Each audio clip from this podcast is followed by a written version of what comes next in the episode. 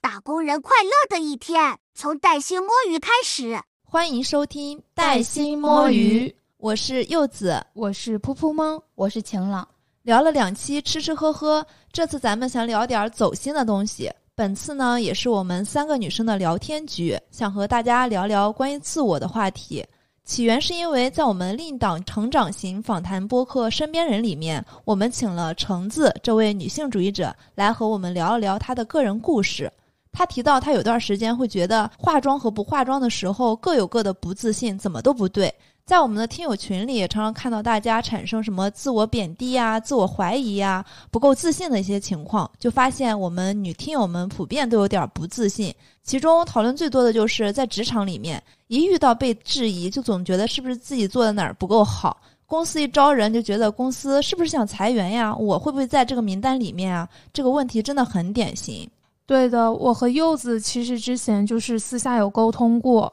我们发现这些似乎在我们自己的身上也是有相同的问题，觉得自己不配拥有美好的事情，因为我们一直都有在阁楼做心理咨询嘛，所以我们也各自和我们的心理咨询师有聊了聊这些话题。这次呢，也想以我和柚子为例来和大家分享和探讨一下。像我们这种不自信啊，对自己的评价偏低，甚至是自我贬低呀、自我 PUA 的这种情况，我们想聊一聊这些情况。就是我觉得你们俩其实都很优秀，不管是从学历上还是从外貌上，就根本可能感受不到你们那种不自信。那你们可以展开说一下吗？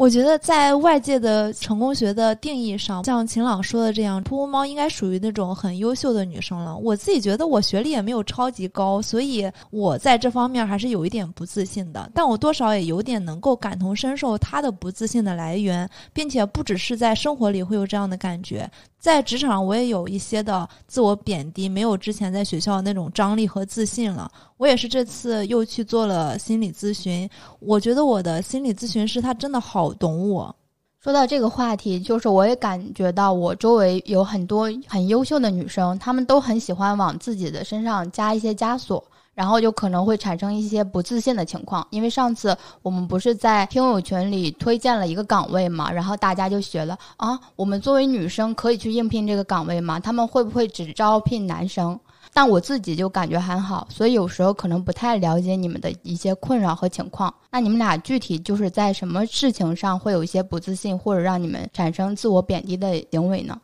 嗯，那我先来说吧。其实我现在有一种感觉，就是越长大越有一种自卑感，因为总是会下意识的和周围的人去做一些比较。刚才晴朗也提到了，其实我是一个还不错的大学毕业的嘛，但是我总是会想着，为什么我现在赚的钱还没有别人普通大学毕业的赚的多呢？有的时候也会跟周围的好朋友去比较，比方说，为什么我的皮肤没有别人的好？另外就是也会去跟别人比较，为什么我的腿那么粗，没有比别人的细？甚至就是因为我是小城市长大的，我的普通话说的不好，这一点会让我常常感觉到很不自信。而且有的时候我们的工作场合里是需要公开发言的，我有的时候会上台进行一些发言，但是人家说的更好，我就会觉得自己说的很不好。有了这样的一个对比之后，我就更不想去发言了。听到这里，我想到一句话，叫做“比较是偷快乐的贼”。我们就是在跟别人对比里面，把我们的自信一步步打压了。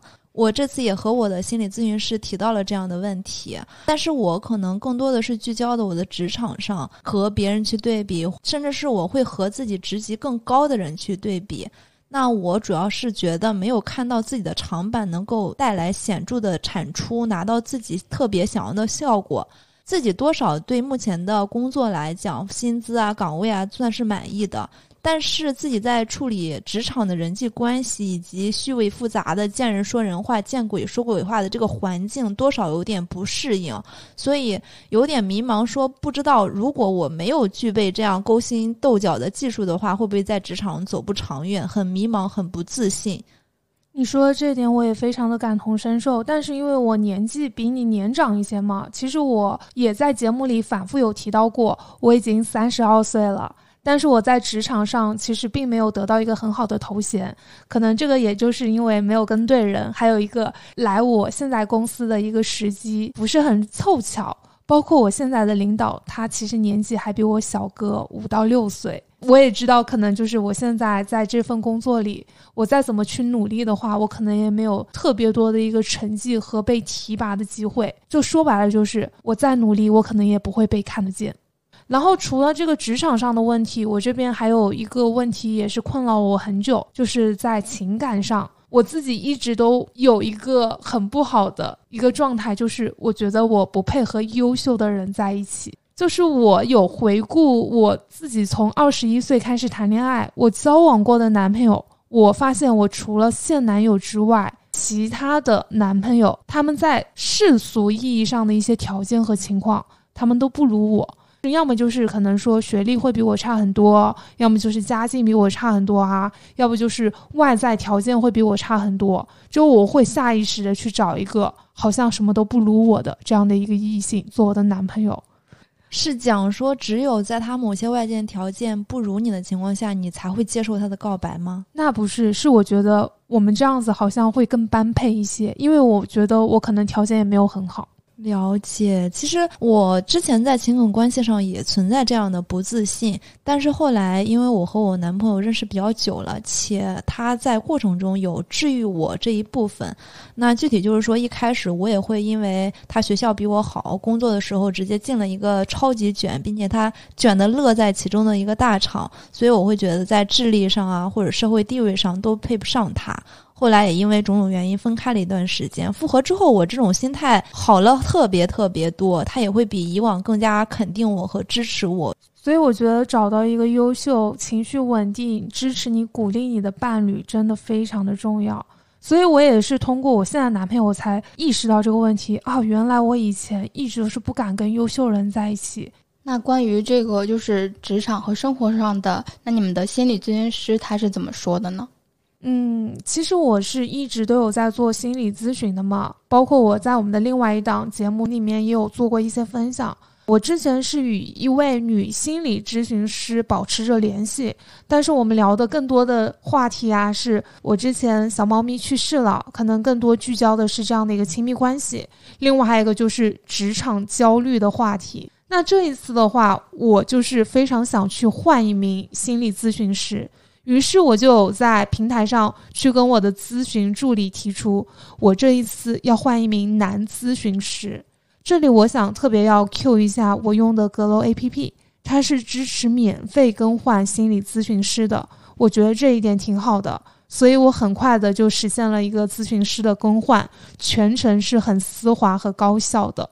那你们在咨询的时候主要谈论了哪些话题呢？就这次更换之后。那我这一次其实咨询的一些话题，主要就是聚焦在好几个问题上。我的男咨询师他特别好奇，就是为什么我会临时做出更换咨询师这样的一个举动和想法。那我其实有跟他很交心的说，就是因为我在之前的咨询师那边其实是咨询过一段时间了，但是我个人又有一种不安全感。我觉得我不是很想的过度的在一个人面前自我暴露很多，而且前几次咨询我都有过那种情绪失控的时候，就是我整个咨询的过程里，我都会忍不住要哭出来，我就会觉得我自己在咨询师面前没有很好的一个表现，我也没有给咨询师一个很好的一个反馈，结果我的这位男咨询师他就开始问我，并且引导我，他问我。为什么你会有这样的一个感觉？你为什么会觉得你要给咨询师一个很好的表现？如果说你需要给咨询师一个很好的表现，而咨询师不能很好去满足你的话，那需要咨询师干什么呢？所以他觉得这一点很好奇。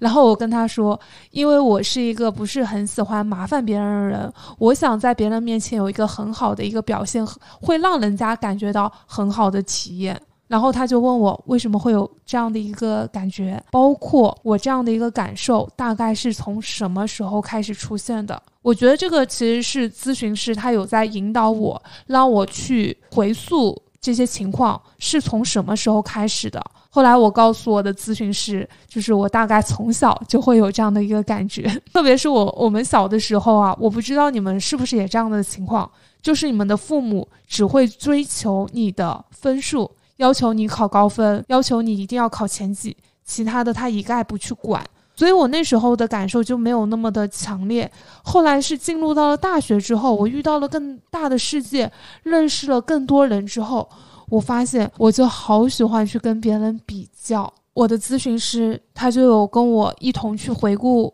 我在职场里会有这些不自信啊，还有包括我在情感里会有不自信，以及会产生自我贬低的几件事情。那第一件事情的话，其实是最近发生的，就是我刚才提到了，我现在直属领导他其实年纪比我小一点。有的时候还是比较认可我的一个工作能力的，在我们 Q 二的一个绩效评定里，他给我打的绩效评定是 A，但是他的领导其实说实话啊，跟我不是很熟，我们甚至就是一句话都没有说过，他也不是很了解我，但是他觉得我应该是 B，因为他觉得我年纪三十多岁了。我应该要有符合我年纪和阅历的这样的一个表现，所以他觉得我不应该是 A，而是我应该表现的比 A 更好，所以他给我打的一个分是 B，但是在这里我没有为自己去争取。或者是说向上去反馈，重新去给我打分，而是很快的就是改成 B，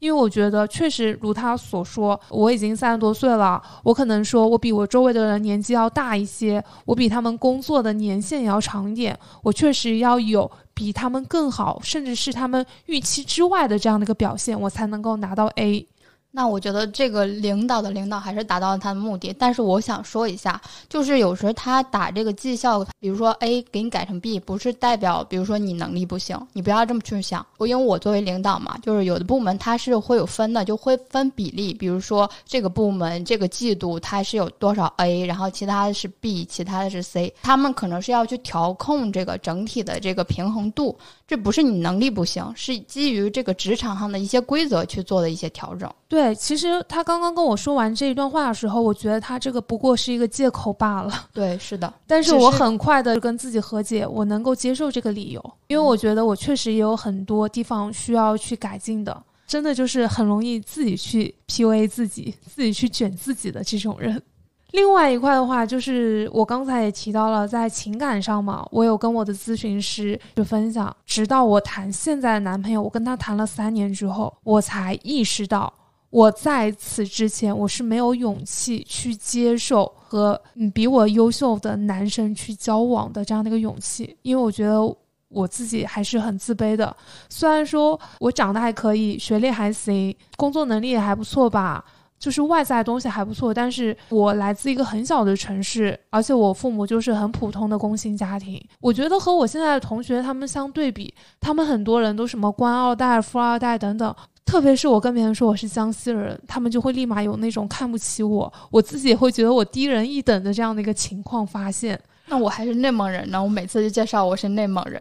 那你是没有被他们当面语言有贬低过？我记得我二十多岁的时候，就他们有些人说啊，你是江西人啊，你是不是来自很小的地方？你是不是农村的？然后你们的彩礼是不是很贵的时候，我当时就是真的就是很难受，甚至是好几次都有被他们说哭过。以前还会跟他们解释啊，我是来自城市的，我的父母他们其实是上海人的后代啊，怎样怎样的。到后来我就已经完全是默认了，无所谓了。可能真的就在他们眼里，我就是一个很普通，嗯，很卑微的这样的一个人。所以你们可以看得出，我就是很不自信的嘛，因为可能也是因为我周围的同龄人他们都太优秀了，我又太喜欢跟他们比较。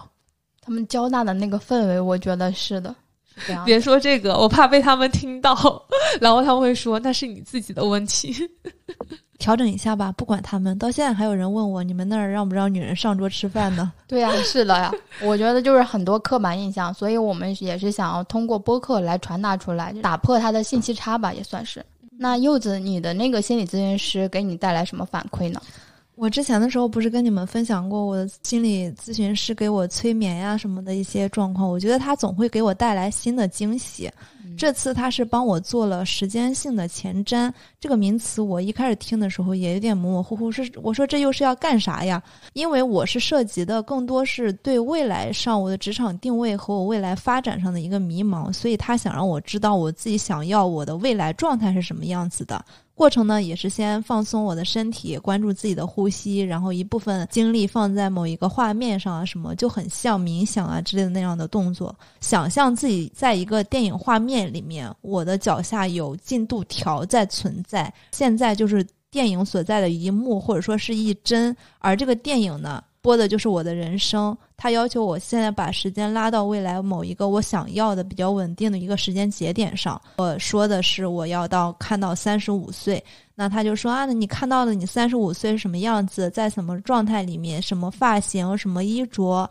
你现在神态是怎么样的？让我把这些场景化的东西描述给他。然后他会说，看完这些的话，现在的你坐在这个房间里面，你的状态是什么样？他就描述了，因为我跟他视频对话，他就描述了我现在的状态。他说，那你看到三十五岁的你，你想跟他说些什么？想以什么样的方式跟他去连接、去沟通？之前跟你们分享的催眠，是和过去的。我我和小时候的我去拥抱，去什么去沟通？我说这次我不想去跟他对话，我想给他写一封信，因为我很久没有用文字的形式跟我自己去交流了。然后我就想给他写一封信。他说：“那你在会在信里写些什么？大致想跟他描述些什么？最终还是让我用嘴去把这些语言去转达出来了。我感觉整个环节就像星际穿越一样，就想象自己在时间线上的一些画面和情节。大家如果看到那个电影，会有这样的一幕幕的投影的那种画面吧。最后那天上午做完之后，下午我真的坐在那里认认真真的给八年后，也就是三十五岁的我写了一封信。我还把它好好保存了起来。”然后放起来，所以我觉得我会放到我三十五岁的时候再把它打开，到时候再看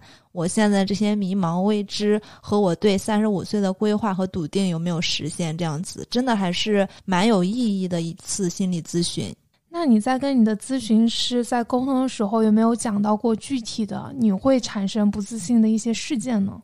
他是把我刚聊到那些情况先问完了之后，才给我做的这样一个项目。先把我在职场上，包括我现在定位的不清晰，我的长处，自己对自己认为我的优点是什么？比如说我写文案非常擅擅长，比如说我上台不紧张，比如说这些这些东西都让我捋了一遍，让我理性的去分析了一下，然后也指出了我可能存在的一些不自信的根源是在哪里，和我对未来设定的这些。他说你并不知道你。自己想要的是什么？还是要问你自己想要的是什么，而不是你在这里问我答案。我为什么不自信？和我怎么去改这个自信？没有这个答案，只有说你朝着自己的方向走，那个才会让你发光发亮，成为你真正自信骨子里透出来的东西，是这个道理。我感觉你的心理咨询师跟我的还真的非常的不一样。我这一次咨询的男咨询师，他跟我之前的那位女心理咨询师还是比较像的，因为他们在跟我在沟通和交流的时候，都有跟我提到一个东西，就是我的原生家庭。特别是我这位咨询师，他有跟我说，他想了解我的父母是怎样的人。然后他也让我去提一提我们的一个家庭教育的一个模式，因为我有跟他说过，我从小就是在一个打压式的一个教育，就是没有赞美，只有指责的这样的一个家庭里长大的。我有跟他说，其实我从小到大成绩都非常的不错。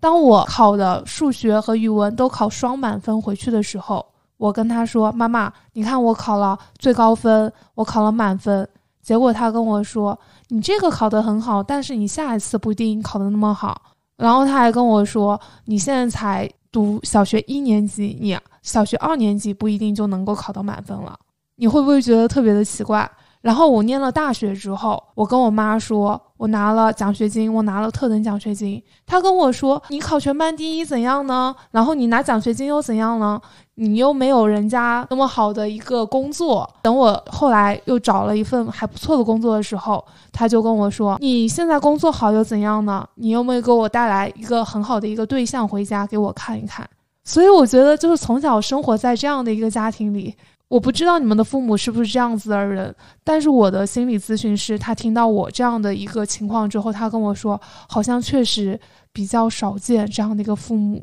对，这个让我想到了我之前看那个，就是你该找个人聊聊聊，他他有说，就是有时候人们在童年时期所受的一些管教，会造成他们成年后无法判断的自己的一个情绪，他们可能就是比较习以为常了。但这个可能，我觉得阿姨她可能是也是在这个模式中被打压过来，所以她也就是只会这一套管理你或者怎么样。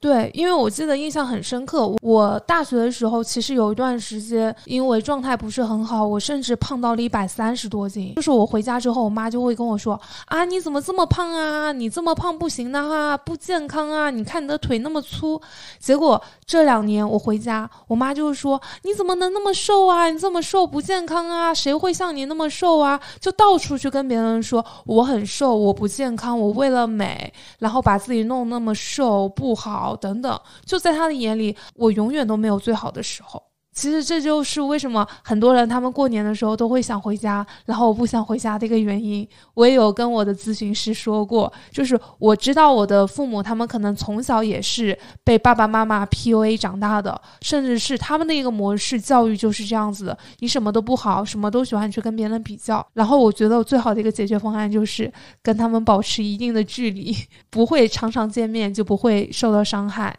在跟我的咨询师沟通的时候，其实就是他也没有说要给我一些什么建议，但是他就是非常认真的去倾听我这些东西。因为我在跟他沟通的时候，我有聊到特别多一些具体的事件，包括我小时候如何被我爸妈打骂，甚至是我长大了之后，我做出了一些很好的成绩，我有去跟他们去邀功啊，但是他们对于我的一些邀功就是不理不睬等等这些东西。然后我觉得在跟咨询师沟通的时候，我之前会有一些刻板印象，就是我觉得男性他是没有办法去共情的，更不可能是做到感同身受。但这一次的话，就是我感觉我的这个男心理咨询师，他跟我之前有去交谈的女咨询师一样，他非常的有同理心。他在我去回顾过往发生的一些事情的时候，他也是鼓励我，就是让我慢慢的去回忆。他教我，就是你可以去哭，你可以有去情绪，你可以去害怕，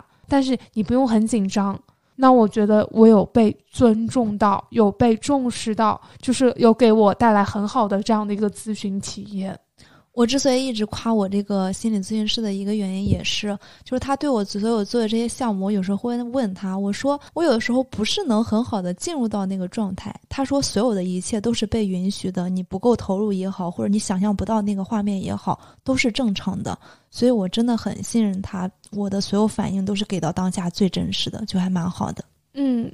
你刚刚说的那一点，我在我这边也是非常的有共鸣，因为我在跟我的男咨询师说的时候，就是我跟他提到，我可能聊到我的原生家庭，我可能会瞬间就会有一些我自己没有办法去控制的一些举动，甚至是我可能会立马哭出来。他说都可以，所有的东西都是允许存在的。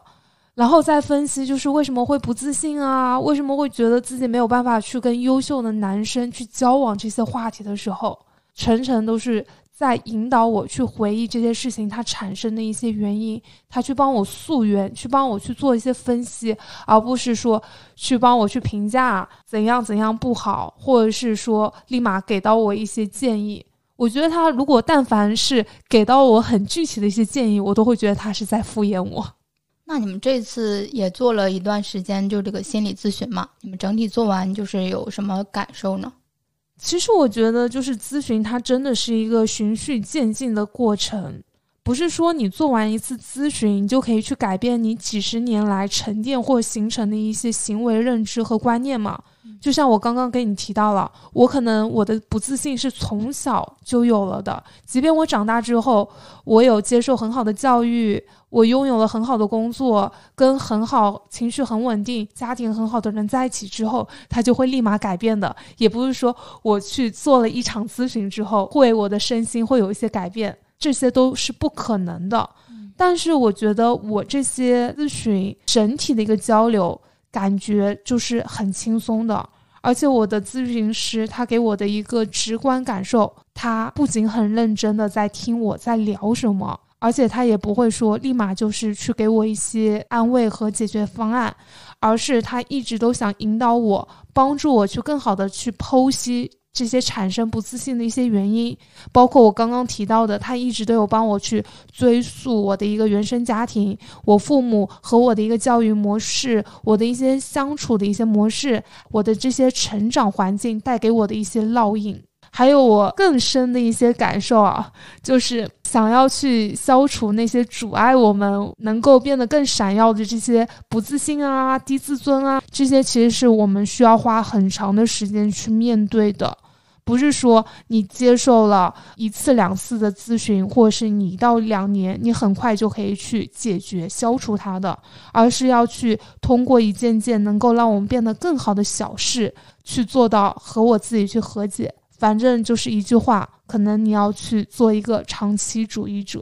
我也是体感下来蛮好的，因为无论是我之前去问原生家庭方面、职场焦虑方面，还是现在我去跟他聊我的不自信的源泉方面，其实他都是一直引导我去按照自己内心的底层需求去生活、去工作、去成长，所以减少了我的很多焦虑。我的咨询师现在很像我的一个好朋友一样，他也一直在关注着我的成长，因为我一直都是他的一个咨询师，我也没有换过嘛，并且他也像噗噗猫说的那样，不会是为了安抚我的情绪，顺着我来说话，他会明确指出我当下的心态，并且给出恰当方式。我觉得这一点真的特别好。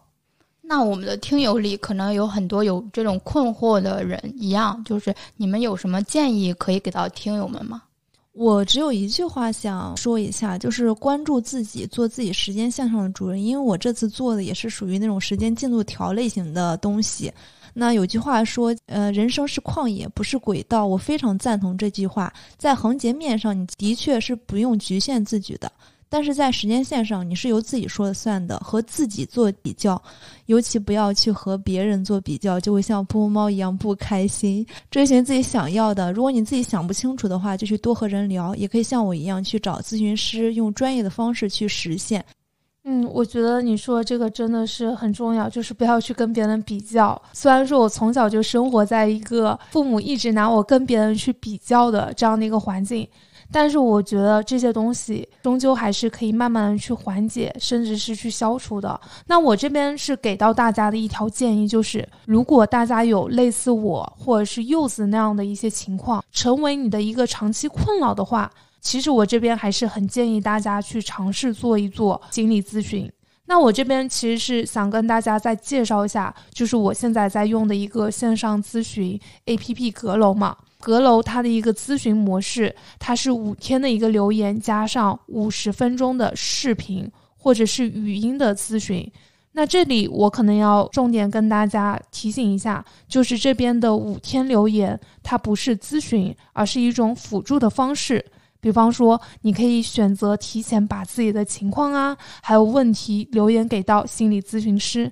那还有像咨询后你有一些感想啊，还有反馈，你也可以留言给到咨询师。阁楼他的咨询师他都是百分之一百持证和拥有心理科班毕业的这样的一个资质，所以大家完全不用去担心咨询师他的一个背景和咨询水平。那心理咨询师他其实是不会给到你非常具体的一个建议，他更多的就像是你的一个朋友，或是说是你的一个老师一样，他会去引导和陪伴你，在循序渐进的一个引导和陪伴之下，让我们自己去找到那些更合适我们的这样的一个自助方案。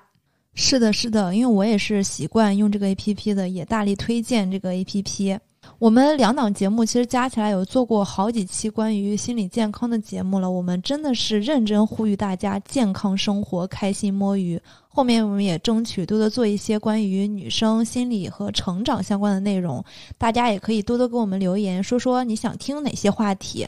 另外呢，作为阁楼的老用户，我们也为听友们争取了一些心理咨询的福利。感兴趣的话，可以重点看看我们的 show notes 和评论区。最后，希望大家能和我们一样，努力探索自我，调整自我，拒绝自我贬低，变得更加自信，更加疼爱我们自己。这期节目我们就先聊到这里啦，我们下周再见，拜拜，拜拜。